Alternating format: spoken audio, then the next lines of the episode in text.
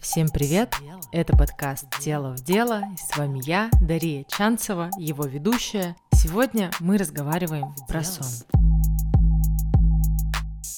А в гостях у меня Елена Колесниченко, врач, психиатр, психотерапевт, сомнолог, действующий член Российского общества сомнологов, автор научных статей в российских и зарубежных научных журналах, а самое главное, врач с 20-летним опытом успешного лечения пациентов. Елена, здравствуйте. Здравствуйте, Даша, спасибо за такое яркое представление. Рада буду поговорить с вами о сне. Елена мой преподаватель с курса по велнесу. Я постоянно ссылаться, наверное, буду на этот курс, потому что Э, много открытий там случилось, и э, эти знания буду нести с собой дальше и уже как-то наращивать на них новые. Так вот, что я узнала, всегда было понятно, что сон — это что-то важное, потому что нас с детства, да, мамы отправляют спать вовремя, все крутится вокруг режима, очень важно, чтобы ты выспался, если надо утром спать, как-то это базово присутствует в окружении. Но никто не рассказывает, почему. И из-за недостатка этих знаний у нас начинаются бессонные ночи в студенчестве. Слава богу, что мы можем себе это позволить. Но потом, когда люди продолжают жить свою жизнь прекрасную, они понимают, что, кажется, что-то не так. Ресурсов организма не хватает, и тогда, наверное, начинается поиск. Я бы хотела сегодня поговорить как раз-таки, что, что человек вообще должен знать про здоровый сон, что нормально, что ненормально, какие мифы существуют. Давайте начнем со здорового сна. Что человек должен знать о здоровом сне?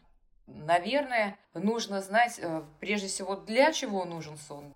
Здоровый сон – это тот сон, которому мы уделяем правильное внимание, а не игнорируем его, потому что сейчас действительно распространены мифы, то, что а, сон – это такая обидная необходимость, не очень-то и нужная, и, в принципе, просто отключка, когда мы просто лежим и ничего не делаем, а нас же ждут великие дела. Нам же нужно достигать успехов, денег, совершать великие открытия, совершать великие поступки. Когда тут спать некогда же, особенно молодым. И отсюда, конечно, возникает пренебрежение к ночному сну, и вместо ночного сна люди делают все, что угодно. Однако сон на самом деле это процесс не пассивный, это активный процесс, то есть функции нашего мозга, они видоизменяются. То есть если в течение бодрствования наш мозг направлен на то, чтобы воспринимать информацию из окружающей среды, то во время сна наш мозг воспринимает информацию из внутренней среды организма, и его главной целью является восстановление нашего организма, нашего здоровья. Поэтому если мы внешне выглядим достаточно пассивно, то это ложное впечатление. Наш мозг не спит, пока спим мы. Наш мозг активно и усердно трудится, просто в другом направлении. И, конечно, такое игнорирование своего сна приводит к хроническому дефициту сна, а за которым следует а, различного рода заболеваний, в том числе повышение рисков развития а, болезней сердечно-сосудистой системы, повышение риска развития тревожных расстройств, депрессий. Это все тоже достаточно важные моменты, на которые стоит обращать внимание. Да даже одна ночь нездорового сна, недостаточного сна, она уже сулит проблемы эмоционального толка, проблемы с настроением, проблемы с плохим самочувствием. А если дефицит сна становится хроническим, то, конечно, здесь организм может дать сбой. И не только по тем э, сферам, о которых я сказала, но и по другим. Я замечала, что некоторые люди, которые озвучивают количество часов, которые они, собственно, спят ежедневно, например, 6. Ну, 6 это очевидно мало, да, для взрослого человека. Они при этом настаивают, что они высыпаются, и у них все окей, все хорошо, кто-то даже спит 5.30, потом чуть-чуть досыпает. И, в принципе, получается, говорит, ну нормально, все, я высыпаюсь, я работаю. Кто-то спит даже 4. Вот в предпринимательской среде я встречала людей, которые спят по 4 часа. И тут, наверное, мы подошли к мифу про да, какие-то часы сна, которые наиболее эффективными могут быть, которые мы можем заменить. Вот как э, с этим? Почему человек не чувствует то, что у него недосып? Потому что я абсолютно точно чувствую. Я тут еще расскажу, наверное, свой пример. У меня, если недосып один час, я прям ощущаю его очень остро. Ну, тут все зависит еще и от нашего отношения. И есть действительно курсы в интернете, где гуру учат э, как раз-таки предпринимателей, особенно молодых предпринимателей, якобы высыпаться за 4 часа. Там, спи как Тесла, спи там еще как э, какие-то известные личности, которые... Наполеон. Наполеон, да, что нам, в принципе, доподлинно неизвестно. Известно, что Наполеон тоже негативно относился ко сну, да, как вот э, к такому бесцельному времяпрепровождению и говорил о том, что много спят женщины и больные люди, а мужчине спать, ну, недостойно мужчины спать достаточно. Он ошибался. И, возможно, он спал и больше, просто, будучи Наполеоном, мог себе позволить исказить информацию, что он спал 4 часа. Хотя мы можем предположить, что он относился к той небольшой категории людей, которые относятся к категории короткоспящих, которые действительно могут высыпаться за 4 часа. А то есть это бывает? Такое бывает, но гораздо реже, чем обычно. То есть есть люди, которые могут выспаться за 4 часа, но вероятность попадания э, в эту категорию крайне невелика. Парадоксальная ситуация, которая касается недосыпания хронического, заключается в том, что действительно человек перестает нормально оценивать свои когнитивные способности. И э, он не замечает, что на самом деле его скорость реакции снижается, снижается его э, способность удерживать внимание, его способность решать, например, математические задачи. Когда обследовали объективно людей, специально которых лишали необходимого времени сна, Первую неделю, может быть, они испытывали сонливость, а потом они говорят, ой, да я себя прекрасно чувствую. Прекрасно. Прям вся сонливость ушла, а теперь вообще здорово. Буду всегда спать по 4 часа. И они говорили о том, что я и соображаю, и внимателен, но все у меня хорошо. Но когда их обследовали ученые, они замечали, что как раз-таки у них функция внимания снижена, как раз-таки у них э, страдает способность решать математические задачи. То есть объективные тесты не соответствовали внутренней э, оценке своего самочувствия. Вот в этом, да, э, некое коварство хронического недосыпания и заключается. Да, это очень интересно. Да, реакции субъективной оценки. Ну, и естественно, когда такие курсы проводят, и, во-первых, тут подстегивают за счет мотивации, да, то есть как раз указывая на то, что это круто. Допустим, возьмем маленького ребенка, у которого завтра день рождения. И вот он всю ночь не спит. Он настолько чрезмерно перевозбужден, и заснуть он не может. Он мечтает о подарках, он представляет, фантазирует на эту тему, как все будет э, здорово, какие ему классные подарки подарят. И взрослого человека, который убежден в том, что не спать, не высыпаться – это вредно, это опасно. И естественная реакция у того самого ребенка, который не спит в ожидании дня рождения, который еще не прочитал 500 тысяч статей в интернете о вреде нездорового сна, она будет риск отличаться от реакции взрослого человека, который считает, что спать мало – это опасно. И, конечно, это все зависит в том числе от установок в отношении сна, от мотивации, от мотивированности, от того, что мы э, считаем для себя полезным, что считаем для себя вредным. Но, тем не менее, существуют некие усредненные рекомендации, в частности, Национального фонда э, сна США. Это одна из ведущих э, организаций, которые изучает сон. Это ведущие сомнологи, которые пришли к такому консенсусу, соглашению на основе проведенных исследований. И данные нормы, данные рекомендации сна говорят о том, что взрослому человеку которому от 26 до 64 лет рекомендуется спать все-таки где-то 7-9 часов в сутки. Причем этот сон должен быть одним куском желательно и приходиться на ночное время. Является допустимым для этого возраста количество часов сна от 6 до 10. Но тут главное, опять же таки, ориентироваться по собственному самочувствию. Если нет э, в течение дня сонливости – если вы активно справляетесь с задачами, то, возможно, действительно вам этого сна достаточно. Угу. И если говорить о молодых людях, то здесь э, то же самое от 6, но тут до 10-11 часов сна. имеется в виду диапазон возрастной от 18 до 25 лет.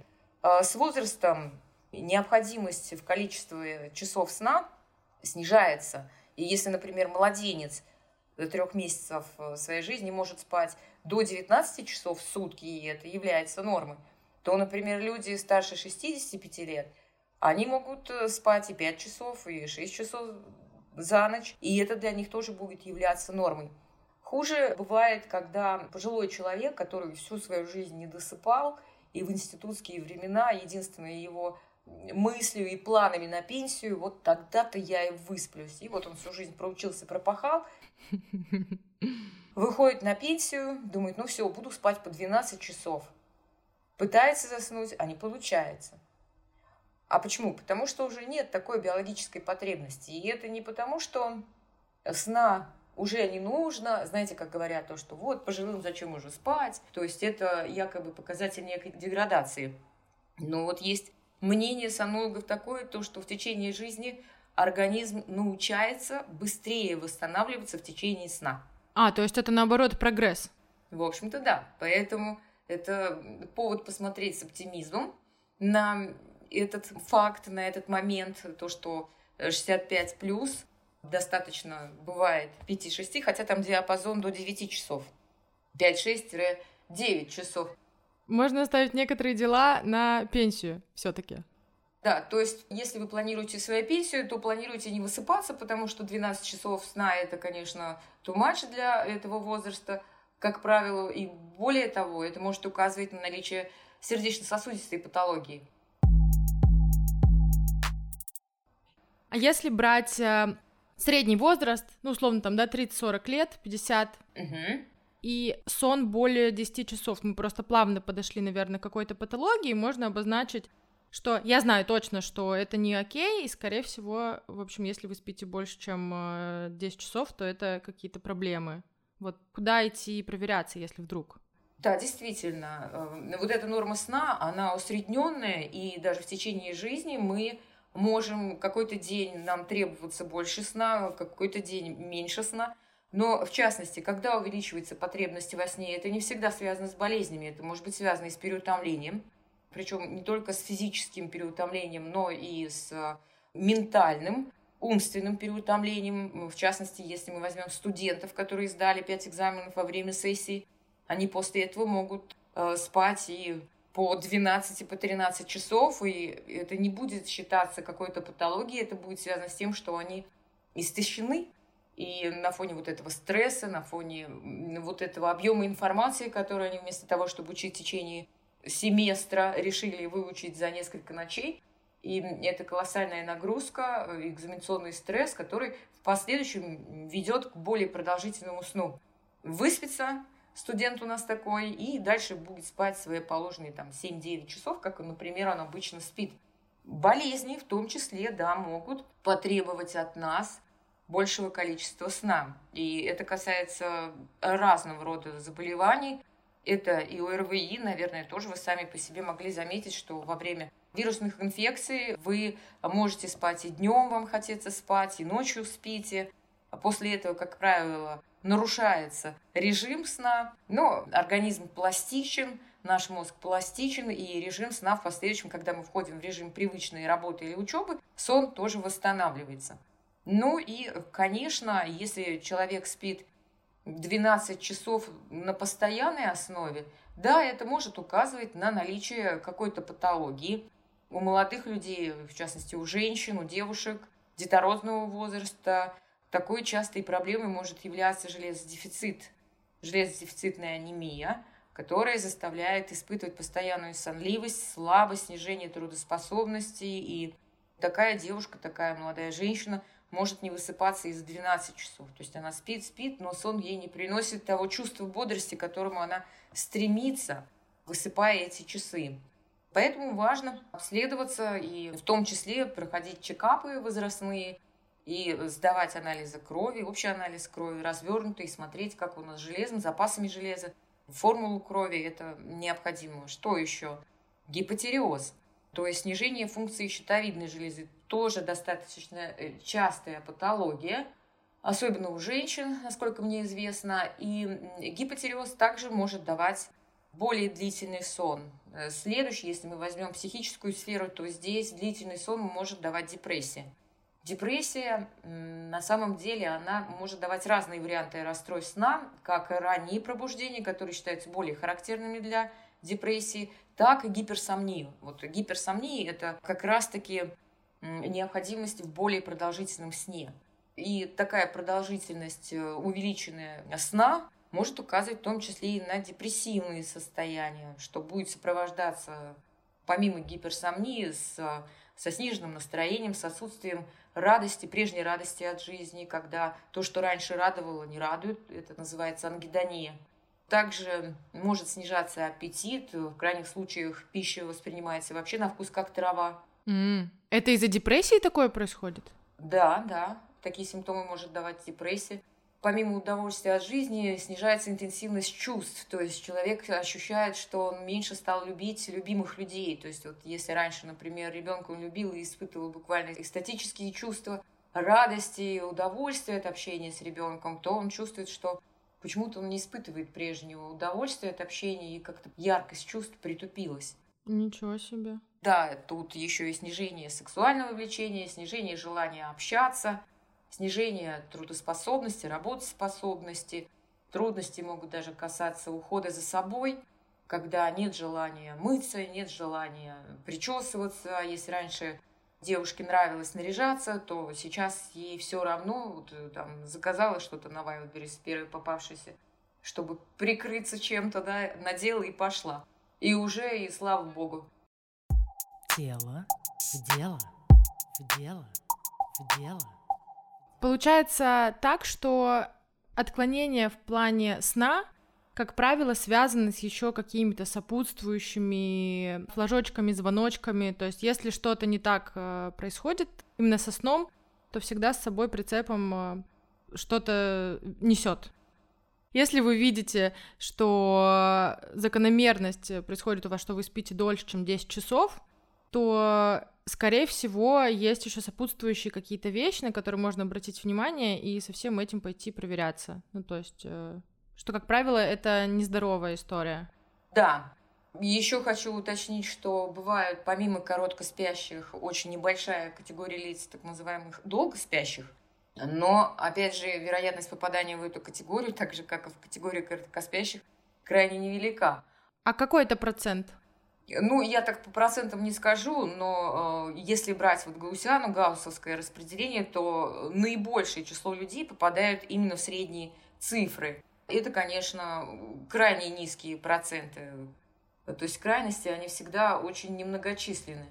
И, соответственно, лучше, конечно, обратить на это внимание, если вам требуется больше сна, чем обычно, и при этом вы не высыпаетесь и испытываете чувство сонливости в течение дня, то это может действительно указывать на какую-то патологию соматическую, ментальную, а в том числе это может указывать и на расстройство самого сна да, то есть э, есть и болезни самого сна, когда сон становится неэффективным.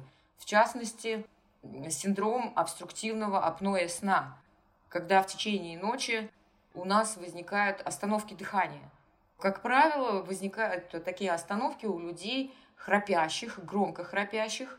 И если такой человек спит с соседом по спальне, то сосед может э, услышать что человек храпит, храпит, храпит, потом раз, перестал храпеть. Перестал храпеть, какое-то время тишина, он не дышит, потом резкое схрапывание, подбуживание, человек поворачивается на другой бок и э, какое-то время не храпит, потом все по новой. И во время вот этого перерыва что происходит? Происходит смыкание стенок ротоглотки э, до такой степени, что воздух во время дыхательных экскурсий, то есть дыхательных усилий, не проходит в легкие, и происходит снижение уровня кислорода в крови. Мозг на это реагирует, на такую гипоксию, и подбуживает человека, чтобы он проснулся и задышал. Это связано с тем, что во время глубокого сна у нас э, расслабляются мышцы ротоглотки. У нас вообще идет такая мышечная релаксация с параличом мышц, а это нормально во время сна. А вот э, максимальное такое расслабление мышцы ротоглотки в том числе достигается во время глубоких фаз сна. И как раз-таки, когда у человека, казалось бы, должно идти восстановление, выработка соматотропного гормона приходится на глубокие фазы сна, то его мозг подбуживает, чтобы он не задохнулся. И он, получается, не испытывает бодрости, не испытывает того восстановительного эффекта от своего сна, потому что его сон становится неэффективным. Процесс нарушается. Угу. Да, и здесь тоже можно обратить внимание вот и на этот момент. И если есть сильный храп, если, например, есть учащенное ночное мочеиспускание два и больше раз за ночь, если есть лишний вес. Или это цистит. Да, это может быть цистит, но иногда вот учащенное мочеиспускание ночное связано именно с апноэ сна, а не с циститом. То есть это не обязательно цистит. Ничего себе. Еще какие симптомы? Это лишний вес, когда человек набирает лишний вес и не может никак его сбросить. Вот обычно люди, страдающие апноэ сна, они говорят о том, что да я уже вообще ничего не ем. Но вес не снижается. Елена? Да? А можно уточнение? Апноэ — это всегда храп. Вот мы говорим про апноэ, это храп, просто новое понятие. Угу нечасто используемого, я хочу, да, прокомментировать. Нет, храп – это храп. Да? Храп происходит из-за чего? Из-за того, что как раз расслабляются стенки ротоглотки и э, начинают вибрировать от движения воздуха. Вот они соединяются, разъединяются, соединяются, разъединяются. И издается такой характерный звук. Многие люди считают, что это вот уровень носа, но на самом деле храпим мы не носом мы храпим ротоглоткой, то есть вот где-то вот где шея, если показать пальцем. Именно вот в этом месте зарождается храп. Но при более глубокой стадии сна, то есть когда еще в большей степени расслабляются стенки ротоглотки, то уже не вибрация происходит, а смыкание. Хоп, сомкнулись, и воздух не проходит. Апноэ — это спыкание. Да, апноэ — это фактически э, смыкание стенок ротоглотки и вот временная остановка дыхания. А без храпа это может происходить? Может, но гораздо реже.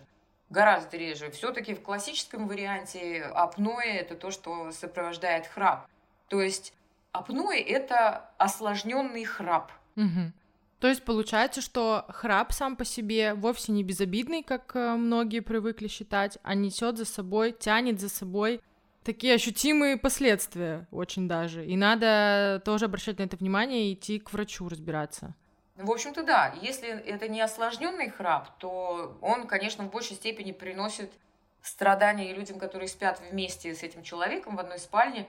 И это нарушение гигиены сна, потому что вот эти вибрирующие звуки, э, рычащие, они очень сильно мешают спать и приводят к страданиям других людей. Но если запустить проблему, то, естественно, например, с наступлением возраста, у женщин с наступлением менопаузы или можно не ждать менопаузы, можно, например, а, забеременеть и родить ребенка.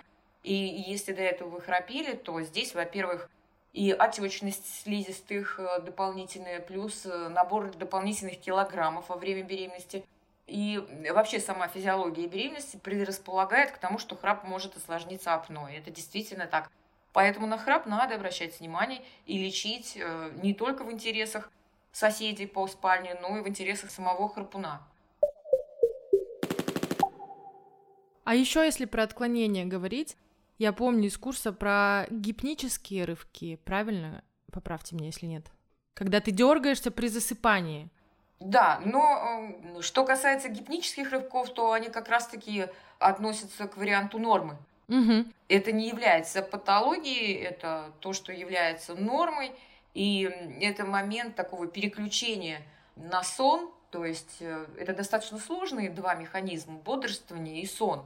И нашему мозгу нужно время для того, чтобы переключиться с одного на другое, и когда идет неравномерное переключение, мы можем испытывать такие ощущения падения или ощущения поддергивания, которые нас подбуживают.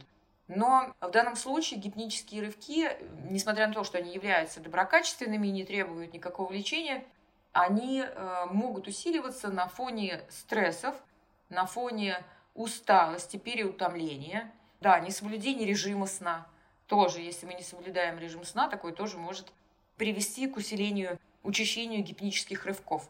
Поэтому мы рекомендуем соблюдение режима сна, все-таки заботу о себе и своевременно обращать внимание на стрессы, может быть, поработать над стрессоустойчивостью и поработать над режимом работы и отдыха. Угу. Я почему про них вспомнила, потому что, естественно, во-первых, сама испытывала, и для всех э, действительно, правда, норма вот это состояние падения, оно даже в какой-то мере приятное, но также я встречала, когда люди, и однажды со мной это случилось, почему я об этом говорю, почему я вспомнила про них, э, когда мы обсуждали отклонение. Потому что некоторые люди просыпаются от них, и, ну, как-то мне кто-то рассказывал, говорит, ну вот я начинаю дергаться, просыпаюсь, э, подергался три раза, ну, потом, дай бог, уснул. И как-то это так легко к этому относились, а потом это произошло со мной. Это действительно был период, да, моей жизни в остром стрессе в сентябре этого года, когда решались э, очень э, такие животрепещущие вопросы, я понимаю, что я прожила этот опыт, понимаю, что это, ну, во-первых, это страшно, потому что ты просыпаешься, и когда ты не можешь заснуть на какой-нибудь там пятый раз, то тебе кажется, что ты не заснешь. Это можно дальше про это поговорить, про то, что сама проблема со сном влечет э, за собой проблему со сном. Вот еще такая есть ловушка. Ну, в общем, что тоже надо на это обращать внимание, и вы проговорили про стресс, да, про нервную систему, про то, что гипнические рывки, если они сильные и заставляют просыпаться, как я понимаю, это прям звоночище о том, что тоже надо приводить в порядок нервную систему и обращать на это внимание, то есть это не норма.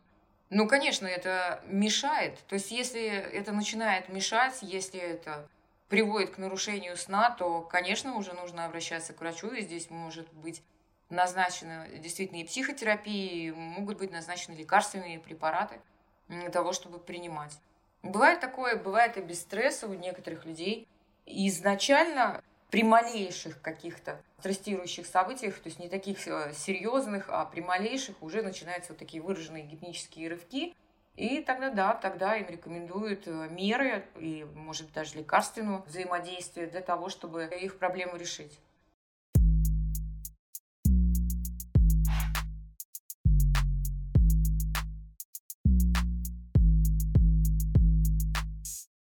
А есть еще хронотипы. Вот все знают про сов и жаворонков.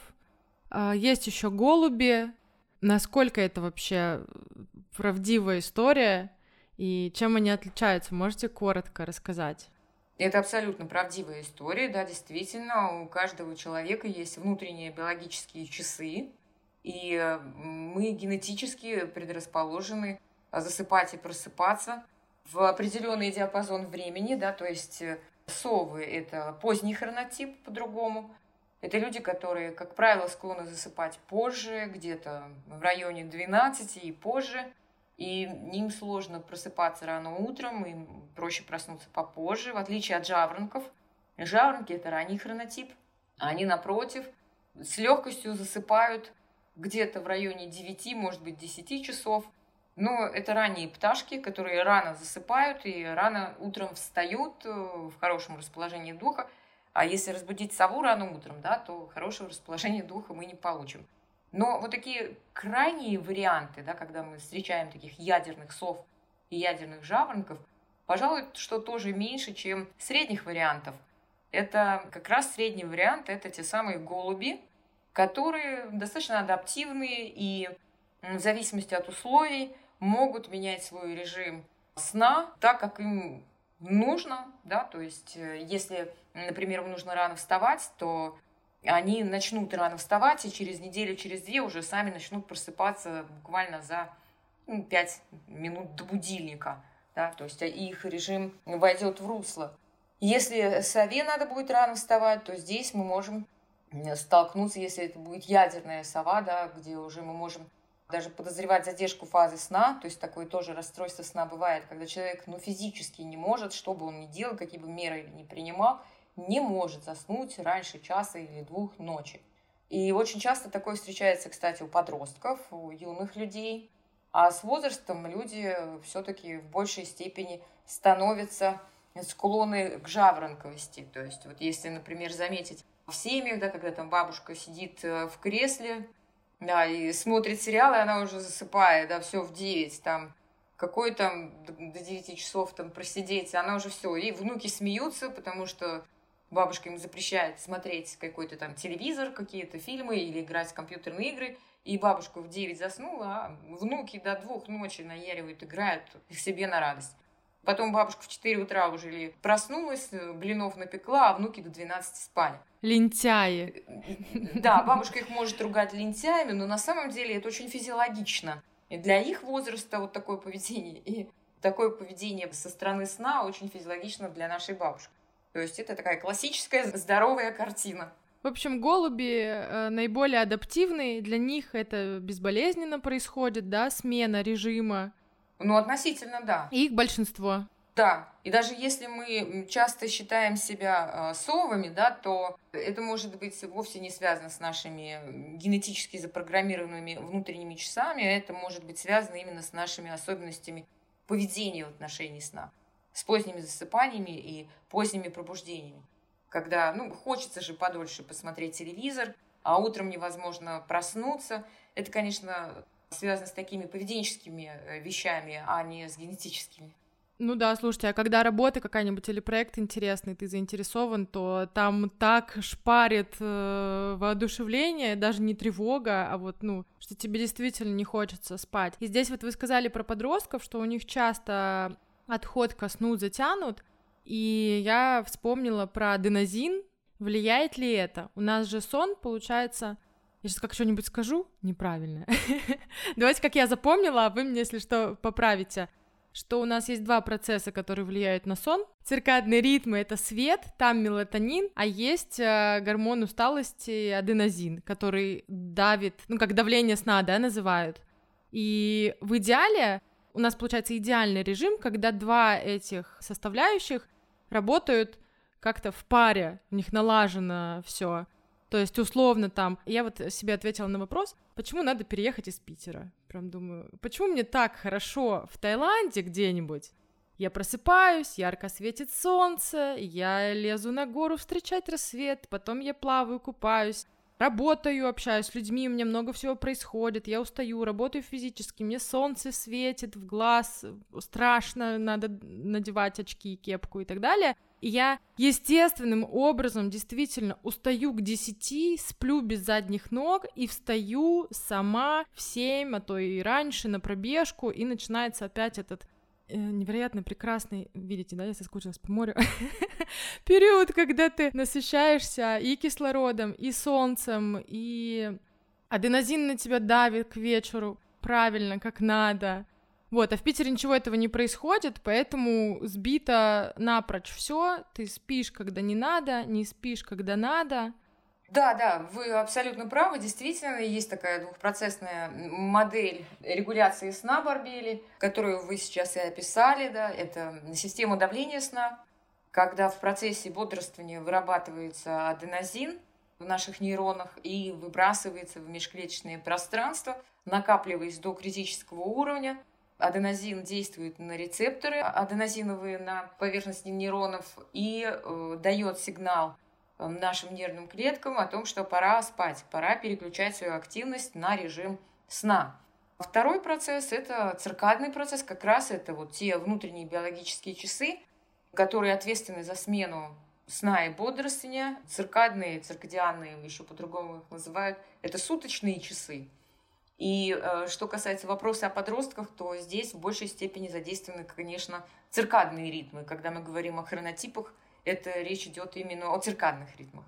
А, я думала, просто это связано, поэтому спросила, что у них циркадный ритм там один, он может быть голубь, но у него аденозин вырабатывается медленнее, и поэтому он в, в этот период, когда так много энергии, становится совой, например, а потом возвращается к своему нормальному состоянию. Интересная версия, но нет, такого я не встречала. Речь идет именно о работе циркадных генов, и эта предрасположенность такая, в общем-то, возрастная и генетическая. И с возрастом она, как правило, нивелируется у большинства подростков, как я уже сказала, приводя к тому, что перекос уже у пожилых людей в сторону жаворонков, в сторону раннего хронотипа. Тело в дело, в дело, в дело, в дело. Ну, это вообще интересно, и опять же, вот, да, вы сказали, что нужно знать себя, наблюдать за собой, потому что у нас часто есть там сформированное какое-то мнение о себе, происходит ситуация, ты понимаешь, что, ой, оказывается, мой организм вообще по-другому себя ведет, и удивляешься, насколько ты не знаком просто даже с физической частью себя, про психологическую там вообще можно всю жизнь, э, да, всю жизнь этот процесс идет. Необходимо знать и правила, в том числе и в отношении сна, да, то есть вот эти золотые правила сна э, или гигиена сна, как их называют. То есть мы привыкли ухаживать за зубами, мы чистим зубы два раза в день, утром и вечером, а ухаживать за своим сном мы не приучены. И мне очень нравится, когда один из наших ведущих сомнологов называет вот эти правила гигиены сна правилами культуры сна. Это, мне кажется, в большей степени так созвучно и звучит более точно, более точно, потому что гигиена это что-то такое скучное, такое вот, что надо соблюдать, гигиена, да, это все как-то не очень. А вот культура это уже совсем по-другому. И, естественно, когда вы находитесь в Таиланде, вы э, действуете сообразно вашим циркадным ритмом, вы днем находитесь на солнечном освещении, яркий солнечный свет, да, это тоже то, что необходимо. Вообще солнечный свет, особенно синий его спектр, это тот самый главный цайтгебер, Цайтгебер – это такой заводчик, да, это время-задаватель. Это тот сигнал, по которому наши внутренние биологические часы синхронизируются с временем астрономическим, то есть в окружающей среде. И поэтому, конечно, вы а, в течение дня наиболее бодры, потому что как раз организм понимает, ага, нужно бодрствовать, вы физически активны и, в общем-то, испытываете этот прилив бодрости. А к вечеру вы накапливаете аденозин, и опять же испытываете эту усталость, потому что реально провели активный, физически активный день, купаясь, плавая, гуляя, может быть, бегая, может, занимаясь какими-то другими видами спорта. И это дает э, знать о себе, то есть вот то, что укладывается в параметры ЗОЖ, это как раз еще и важно и для нашего сна.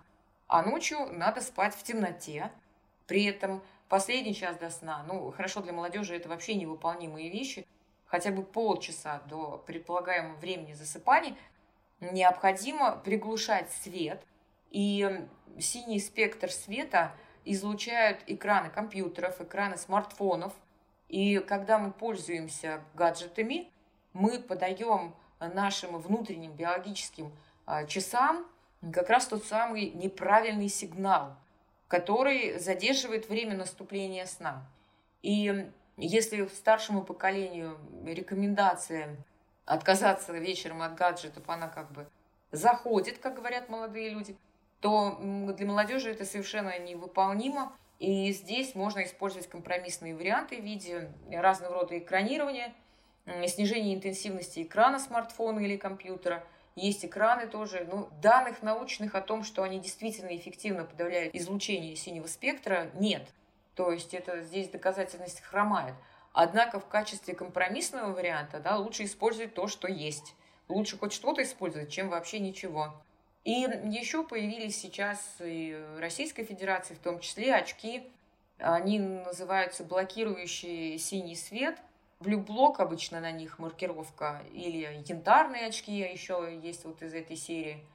Можно использовать янтарные очки с блокировкой синего спектра последние полчаса до сна, и это будет снижать степень негативного воздействия света, как главного время задавателя Цайтгибера, на наши биоритмы и облегчать засыпание. Потому что, как говорят исследования, даже у здоровых студентов с дефицитом сна – которые не страдают бессонницей и засыпают там, где их положат. А если они вечером проводят за компьютером или перед смартфоном, пялись в смартфон, то это задерживает время засыпания на 11 минут. А это значимо? В общем-то, это значимо, потому что это у здоровых людей идет задержка вот этой латентной фазы сна, да, то есть когда мы просто лежим в постели и не засыпаем. А для людей, которым бывает сложно переключиться на сон. Для людей с таким повышенным уровнем, может быть, тревожности характерологической, личностной, или, знаете, есть люди, которые ложатся в постели и замечают, что начинают мысли, наплывы мыслей, вот мысли, мысли, круговорот мыслей, вот в голову лезет всякая ерунда. Знаем, знаем, чувствуем. Да, и здесь в данном случае мы ожидаем еще более пагубного влияния, то есть здесь 11 минут дополнительных будет э, существенным минусом. Нам бы и так снизить активность и вот это гипервозбуждение коры головного мозга, а тут еще мы дополнительно влияем светом на супрахиазму и задавая неправильный ритм. Конечно, это существенно. Ну да, да, согласна. В норме норма засыпания для молодых людей это где-то 20 минут. То есть моментально это тоже нехорошо. Вот как некоторые люди хвастаются, то, что ой, у меня вообще проблемы нет с засыпанием, я прям только вот ухо к подушке и все, сразу же в труп. Это говорит, скорее всего, о накопленном дефиците сна. Это говорит о том, что человек, скорее всего, не досыпает. А нормально это где-то вот засыпать где-то через 10-15 минут, ну вот максимум 20 минут. У людей возрастных это время может растягиваться до 30 минут, это тоже нормально. Но вообще, если мы говорим о бессоннице, то здесь вот 30 минут и более это уже, в общем-то, критерий, который может говорить о бессоннице. Если, например, 3 и более раз в неделю мы засыпаем 30 минут и дольше, и при этом в течение дня испытываем сонливость, снижение концентрации внимания, мы фиксированы на качестве своем сна, страдаем из-за этого – то это может подходить под критерии бессонницы. Помимо вот этой э, ранних проблем со сном, да, вот проблемы с засыпанием, могут еще быть ночные пробуждения. В норме они встречаются у всех людей, просто мы на них не фиксируем внимание, и не всегда они до уровня сознания проходят. Каждый цикл сна, через каждые 90 минут мы просыпаемся. Для чего? Это эволюционно обусловлено, потому что в безопасной спальне мы перебрались не так давно, а основное время мы проводили я имею в виду основное время, человечество проводило в саванне, да, где опасностей было куда более э, существенное количество, и спать в отключке даже 7 часов или там 9 часов, это было непозволительной роскошью, нас просто бы съели, нас бы сейчас уже не существовало. А можно вопрос просто сразу?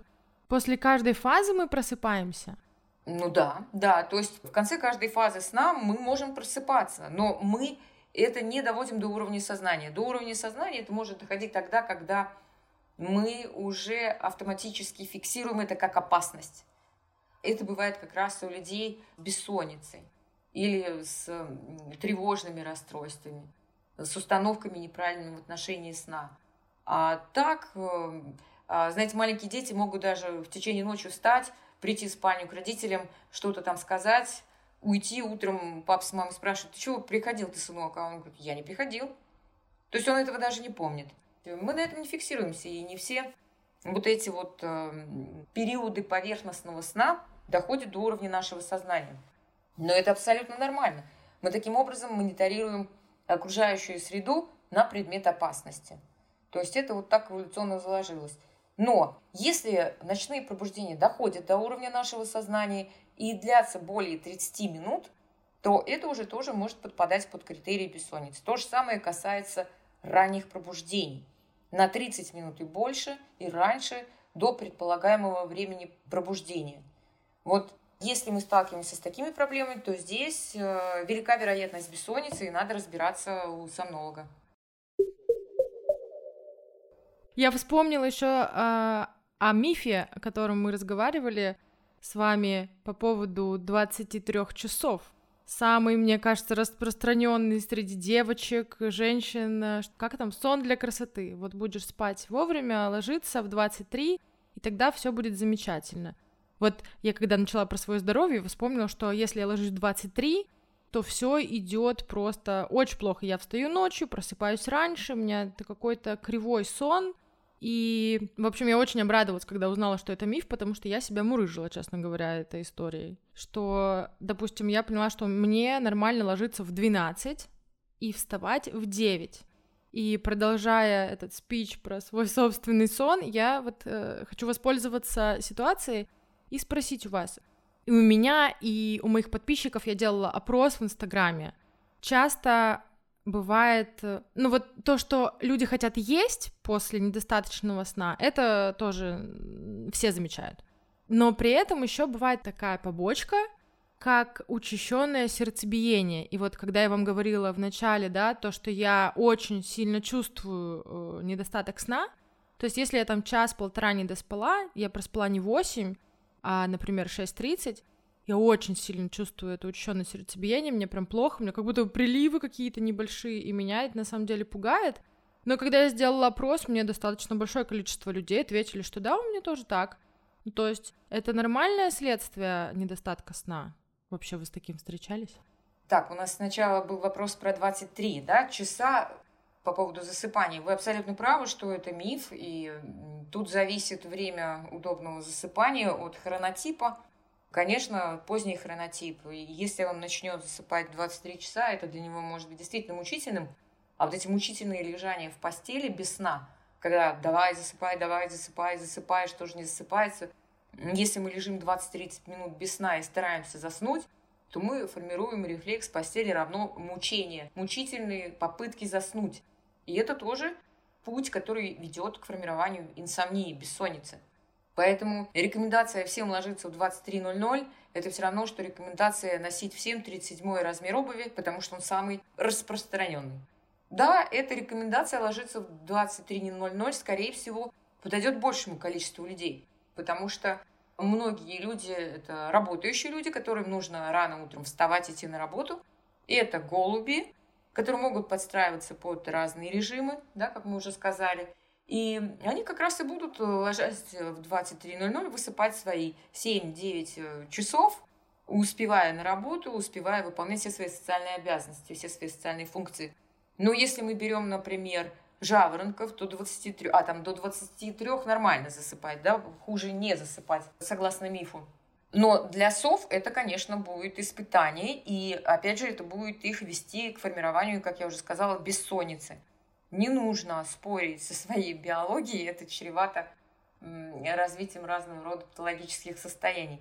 Что касается вот этих вот зажоров и тяги к сладкому, к калорийному после недосыпания или бессонных ночей, да, было выяснено, что действительно есть такое, особенно к вечеру, и это может быть связано с нарушением выработки грелина и лептина – гормонов, регулирующих э, наше пищевое поведение. Эта регуляция происходит во время сна. Если мы не доспали, то здесь вот могут быть какие-то несоответствия, и это может способствовать как раз-таки чрезмерному аппетиту, особенно во второй половине дня, ближе к вечеру. Э, сердцебиение является одним из проявлений тревоги, может быть, одним из проявлений тревоги, а недостаточный сон в том числе влияет негативно и на нашу сферу. И люди, которые склонны давать, например, тревожные реакции, они могут почувствовать, да, что сердцебиение учащенное, то есть э, сердце стучит чаще. И помимо этого могут быть и ощущение общей слабости, и ощущение э, тумана в голове, то, что сложно сосредоточиться. Разная палитра в зависимости от предрасположенности. Тревожные расстройства, чрезмерная тревожность, э, так, такие уязвимые тревожные эмоции – в большей степени как раз характерны женщинам. Я так думаю, что вы выборку брали да, для опроса там в основном у вас женская аудитория, и вы получили... Ну, конечно, девочки отвечают больше, да. Положительные ответы, что соответствует статистическим данным. Ну, вообще про сон Просто почему там для меня удивление, когда люди говорят, я сплю три часа. Ну ладно, три, четыре я слышала. Я думаю, Господь, ну вот я сплю на два часа меньше, я уже э, входную дверь в квартиру открываю ключом от машины, думаю, ну, то есть мне требуется иногда время, чтобы вообще сообразить, что я делаю, то есть у меня включается автомат, и я абсолютно, ну, непригодна, вообще проф непригодна становлюсь, я могу делать какие-то заученные действия, и очень сильно это чувствую. Хочу про бессонницу спросить, потому что тоже на слуху тема, кто-то преувеличивает, бывает тоже такое, преувеличивает и обостряет эту тему, кто-то наоборот недооценивает. Если, допустим, человек лег согласно своим биологическим часам спать, но потом в процессе сна у него происходят такие включения в этот мир на больше, чем полчаса, то есть это уже звоночек. Да, полчаса и более это уже звоночек, да, на это надо обращать внимание. Причем, опять же, как я говорила, да, это может быть признаком в том числе и депрессивных состояний и другого рода ментальных расстройств. Такое бывает при как раз гипервозбуждении коры головного мозга, хотя для сна и во время сна у нас должны преобладать процессы торможения в головном мозге, а здесь что-то происходит не так, и с этим надо, конечно, разбираться. Интересно, то есть, а можно отнести это психологу, который работает в когнитивно-поведенческом, да? Тоже помню, что фигурировал этот метод. Да, э, когнитивно-поведенческая психотерапия является золотым стандартом терапии бессонницы, инсомнии, а не снотворные препараты. Здорово, что вы это запомнили. Но если речь идет о диагностике, то психологи не занимаются диагностикой. Диагностика – это прерогатива врачей. И в данном случае надо пойти к тому врачу, который есть. Конечно, хорошо бы посетить сомнолога, если жалобы на сон, но сомнологи специальность достаточно новая, потому специалистов такого профиля достаточно мало, да, сравнивают с численностью уссурийских тигров в РФ, численность сомнологов. Поэтому нужно идти к любому врачу, который имеется в наличии, которому вы доверяете, но свою боль надо принести, свою проблему надо принести, поделиться, чтобы ее оценил специалист медицинского профиля. А уже к психологу, если специалист медицинского профиля расценит ваше состояние как бессонницу, инсомнию, то тогда уже можно идти к психологу, заниматься когнитивно-поведенческой психотерапией. Но для начала нужно определить, помимо бессонницы, нет ли там еще чего. Потому что бессонница очень часто коморбидна. То есть там коморбидность порядка 70% случаев бессонницы, э, что такое коморбидность, она сочетается с другими расстройствами. Угу. Это может быть и депрессия, это могут быть весь спектр тревожных расстройств, это могут быть эффективные расстройства, другие, и это надо все выяснять. Понятно. И не только ментальный спектр, все это нужно смотреть. То же самое, это могут быть и эндокринные болезни, и другие, и сердечно-сосудистые, все это нужно смотреть, выяснять, и уже после проведенной диагностики тут, да, может помочь психолог э, с лечением инсомнии, с терапией инсомнии, но там, если есть другие проблемы, то там нужны другие меры параллельно. Да? То есть параллельно мы лечим и бессонницу, и коморбидное расстройство. Тело в дело, в дело, в дело. А скажите, пожалуйста, вот тоже, может быть, кому-то будет полезно. У меня сейчас, например, запуск проекта, подкаст, параллельно бизнес, и я иногда ночью просыпаюсь, я что-то вспоминаю, и все. И это. И мне приходится слушать иногда ночью медитацию, для того, чтобы уснуть, потому что без медитации я начинаю разгонять, думаю, я не хочу об этом думать, а потом думаю, а еще можно сделать вот это, а еще вот так, а вот тут вот надо спросить у этого. Потом я лезу в телефон, чтобы записать это, чтобы не забыть, и, ну, периодически я как бы понимаю, что я сильно возбуждена, перевозбуждена, и стараюсь уже такое на опыте, знаете, записать перед сном все, что у меня есть в голове, чтобы меня это не смущало. Но насколько вообще вот такое состояние нормально, если оно не длится там полгода, ну, месяц, полтора, когда ты вот на взлете, да, у тебя какой-то запуск, ты, ну, естественно, весь в этом. Угу. Да, ну, это действительно э, соответствует контексту, да, то есть это для вас очень важно, это эмоционально насыщенный проект, и вы в это вовлечены, включены, и, естественно, это может приводить как раз-таки к гипервозбуждению головного мозга, коры головного мозга и во время сна. Да, и вы интуитивно очень правильно поступаете, когда выписываете тревожащие мысли перед сном. Есть такое упражнение и в психотерапии. Выгрузка мыслей, когда где-то за час до сна мы садимся и выписываем все свои мысли, которые есть в голове, прям с полышником. А потом начинаем их причесывать, задавая вопросы, что убрать, то есть, что здесь лишнее, что не является для меня важным, что тут случайно сейчас в голове промелькнуло, что прибавить, то есть, что еще, может быть, появилось в процессе правки, и что исправить. И вот если мы какие-то правки вносим, то тогда, дойдя до конца текста всего, мы возвращаемся назад. И опять, задавая эти три вопроса, что прибавить, что убавить, что исправить, мы прочувствуем до конца, до тех пор, пока мы поймем, что ну все, мысли приведены в порядок, вроде бы все, на сегодня у меня все, Обо всем я подумаю завтра. Ночь — это время для моего отдыха.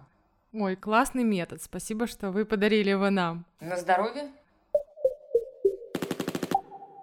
Да, продолжая э, тему с э, проблемным сном, или, как нам кажется, проблемным сном, я вспомнила про бабулек-наркоманок, моя любимая история. Расскажите, пожалуйста, что нельзя делать? Я забыла просто, как эти препараты называются, но она очень меня впечатлила, и я перестала вообще... У меня был валимедин, капельки стояли, мне подружка посоветовала. Вот как раз-таки в таких ситуациях, когда я вся возбуждена, было дело иногда, ну, не часто, вот только-только я начала, и на лекции вы сказали, что есть такие бабульки-наркоманки, капельки, все убираем. Я потом посмотрела, там действительно не только травки, везде присутствуют. Ну, я так понимаю, что я такое могла сказать, это, наверное, я имела в виду волокордин, волосердин, карвалол. Да, да, карвалол. А, который содержит фенобарбитал в своем составе. И действительно, в связи с тем, что этот препарат доступен без рецепта, в аптеке и доступен по цене для большинства людей. У нас пожилое население, к сожалению, не может себе позволить дорогие качественные лекарственные препараты. И среди врачей действительно вот этот препарат карвалол, волосердин, волокордин называют бабушкин наркотик. И как и любой другой психоактивный препарат с таким аддиктивным потенциалом, фенобарбитал в итоге приводит к тому, что пожилые женщины, которые чаще страдают бессонницей, чем мужчины, они начинают злоупотреблять данного рода препаратами, и дозы фенобарбитала уже доходят совсем не до смешных, которые содержатся в этих пузыречках, да, то есть по несколько пузырьков идут в ход за вечер. То есть как у наркоманов идет вот повышение дозы постепенное, да, то есть чтобы получить эффект, формируется толерантность к более низкой дозе, как у наркоманов. И бабушке приходится увеличивать дозы для того, чтобы заснуть. Наверное, я об этом говорила. Конечно, это достаточно такая печальная история, и это сулит большие проблемы. В частности, например, при резкой отмене могут возникнуть эпилептические судороги, которые очень трудно купируются. И поэтому такие женщины пожилые, злоупотребляющие вот этими доступными капельками, они, попадая в больницу, ведутся врачами под таким строгим надзором, и первое время даже не отменяют, отменяют постепенно, боясь вот таких смертельно опасных судорожных припадков. Поэтому, конечно, вот эти наборы, которые да, вот недавно тоже я встретила бьющий все рекорды ролик, где женщина совершенно такая воздушная, яркая, красивая женщина рекомендовала всем остальным женщинам брать вот эти аптечные пузырьки и несколько пузырьков смешивать в одно, в одном каком-то корыте, и потом уже из этого корыта пить по вечерам. Мне говорит, и сердце в порядке, и нервы, и сон. Ну, это совершенно вопиющая ситуация.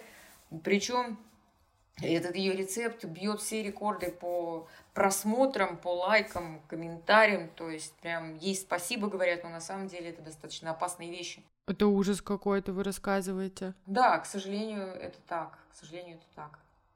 Но так делать не нужно, и отслеживать нужно своих э, бабушек, дедушек, например, того, что они принимают, потому что это самая доверчивая категория граждан, и на них ведется большое достаточно давление разного рода всяких а, шарлатанов сферы здоровья, и поэтому периодически приходится у них действительно доставать из аптечки всякого рода препараты не только с недоказанной эффективностью, но и откровенно опасные.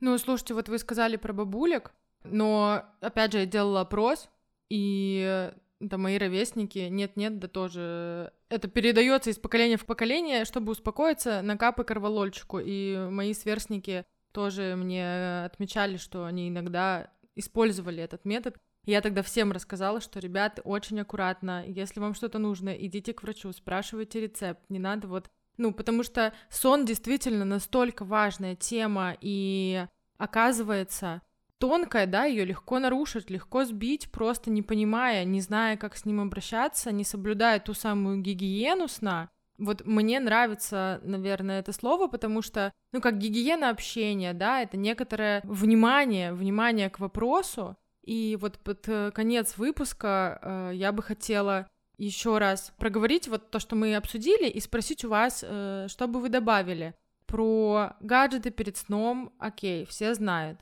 про то, что в спальне не надо работать, там только можно спать. А ученые еще разрешили заниматься сексом, спасибо большое. Про то, что вечером не надо пить кофе.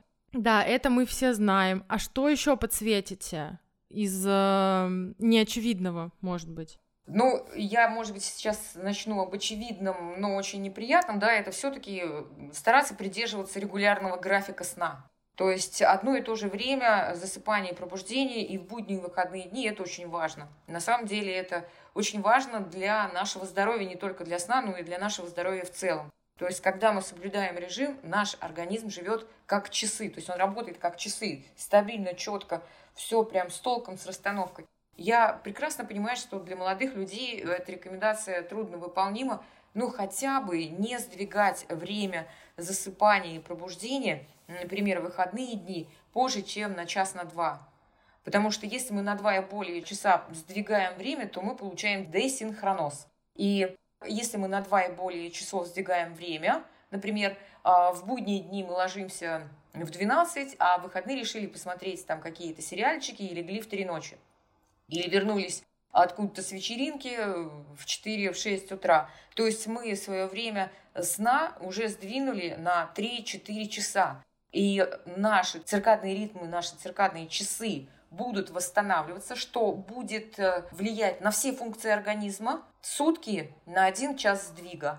Сдвинули на 4 часа, значит 4 дня вы будете испытывать последствия десинхроноза. Это могут быть и диареи, и боли в животе, и проблемы с аппетитом, или наоборот повышенный аппетит в вечернее время, трудности с засыпанием, трудности с пробуждением, общая разбитость головная боль, вот опять же учащенное сердцебиение, провокация тревожности. Тем более, если есть такая предиспозиция, да, то есть такая предрасположенность давать тревожные реакции, которые заставляют закидываться кровололом периодически. Да, вот вместо кроволола лучше все-таки действительно поддерживать регулярный график сна. И из неочевидного, наверное, не заставлять себя спать. Не заставлять. И относиться тоже к своему сну нужно э, с уважением, но без фанатизма.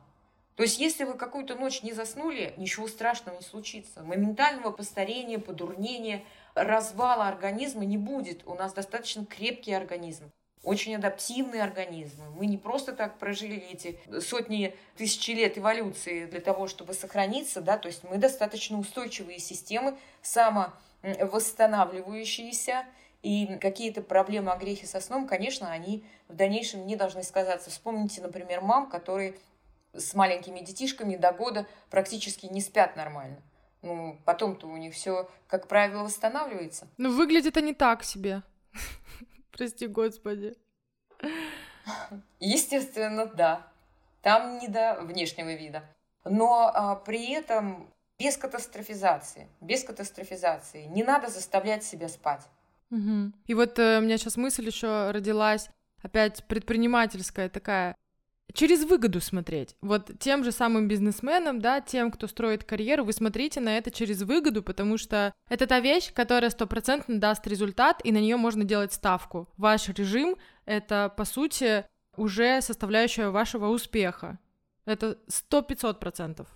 Да, и э, может быть еще вот про голод перед сном сказать, да, то есть нам же запрещают есть после шести, тоже непонятно почему. Но нет такого правила в природе. Ой, эти тоже веселые, да, диетологи. Да, э, ну, нормальные диетологи, нутрициологи, они этого не рекомендуют, да, то есть э, таких рекомендаций от э, нормальных специалистов получить э, невозможно. А здесь, наоборот, напротив рекомендации не ложиться спать голодными, потому что дискомфорт от голода может приводить как раз-таки вот к этим ночным пробуждениям, достигающим нашего сознания – Почему? Потому что организм тоже это будет воспринимать, вот этот дискомфорт, как, может быть, какой-то такой знак э, со стороны внешней среды, что не все хорошо.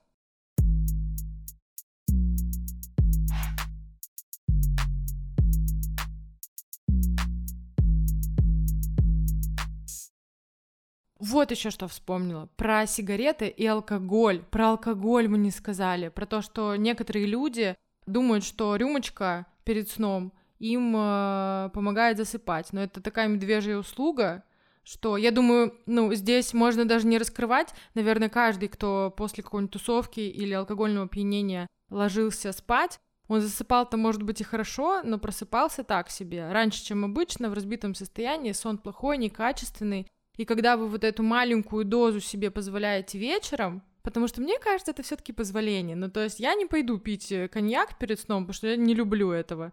А когда у тебя метод выпить э, коньячку, то, ну, такое, там баловство присутствует. Вы себе делаете только хуже, потому что реакция такая же, ну, меньше там, да, чем после ночного загула, но это тоже плохо. Ну, естественно, да. И люди, которые не могут заснуть, действительно, алкоголь, принятый перед сном, облегчает засыпание. Однако алкоголь нарушает структуру сна, и того восстановительного сна, который мы хотим получить, например, тот же самый бизнесмен или бизнесвумен даже самая переутомилась, да, она перевозбудила свою нервную систему, не успела расслабиться перед сном, легла спать, не получается заснуть. Что она делает для расслабления? Она выпивает. То есть она это делает для того, чтобы заснуть и отдохнуть. Но она быстро заснет, однако отдыха вожделенного она не получит. И утром она проснется вновь разбитой.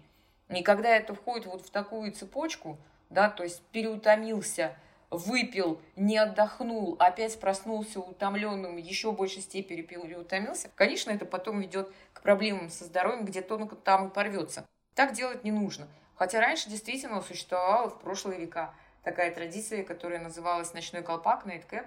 И даже врачи рекомендовали ну, это, простите, это медицина того времени, да, когда вершиной научной мысли являлось то, что мыши зарождаются из пыли. Да, вот тогда рекомендовали врачи принимать алкоголь на ночь. Сейчас совершенно абсолютно точно известно, что никакой безопасной дозы алкоголя для здоровья нет. Алкоголь, даже минимальные дозы, негативно влияют на качество сна, и алкоголь является депрессантом. То есть у нас есть антидепрессанты, которые спасают от депрессии, а есть депрессант. Вот алкоголь – это депрессант. И на следующий день, помимо того, что вы не выспитесь, у вас будет еще и плохое настроение. А если есть чрезмерная тревожность, как личностная, характерологическая, так и, например, какие-то тревожные расстройства, то подобного рода алкоголизация может приводить к обострениям тревожных расстройств и усилению тревожности. Вообще никаких э, бонусов алкоголь не сулит. Ну, кроме вот этой небольшой момент с быстрым засыпанием. Ну, пожалуй, что и все. То есть в моменте мы получаем расслабление э, на несколько там минут, а дальше, а дальше алкоголь творит свои черные дела. Да, хорошо сказали. Тело в дело, в дело, в дело, в дело, в дело. Елен, вот если вдруг у кого-то из слушателей проблемы со сном, куда бежать, куда звонить? Может быть, какие-то сервисы подскажете, обращаться? Или нет у нас такого в России? Специалисты по сну называются сомнологи.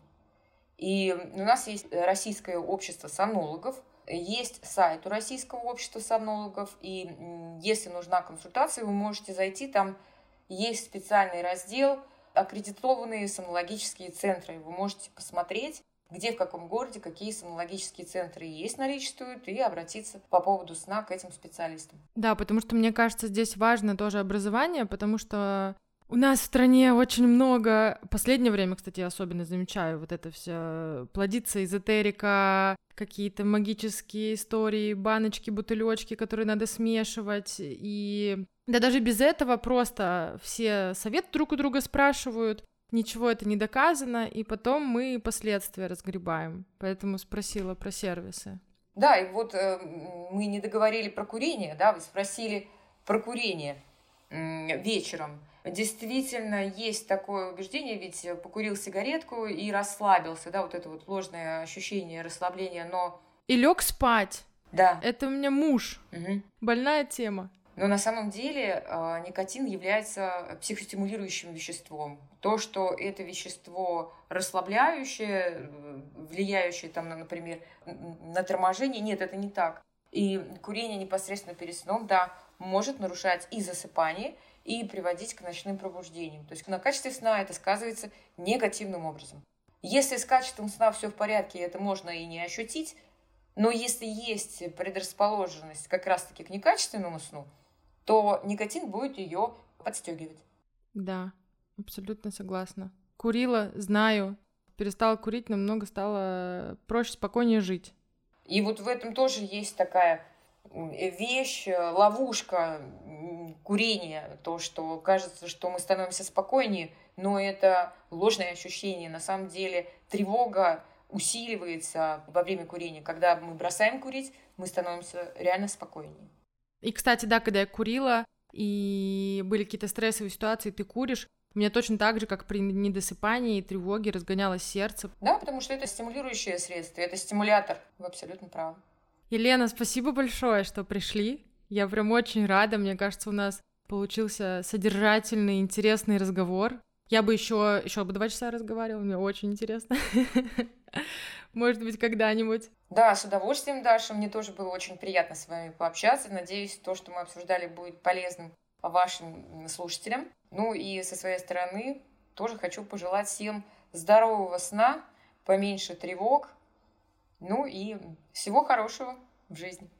С вами была Дарья Чанцева. Подкаст выходит э, раз в неделю по средам. Подписывайтесь на все социальные сети, ссылочки будут внизу. На Елену я тоже оставлю ссылку. И вы можете задавать свои вопросы в чате в телеграм-канале подкаста. У нас образовывается там некоторое комьюнити, вот, э, скидывать туда какие-то материалы, и я тоже поделюсь э, некоторыми ссылочками там. Всем спасибо, до новых встреч!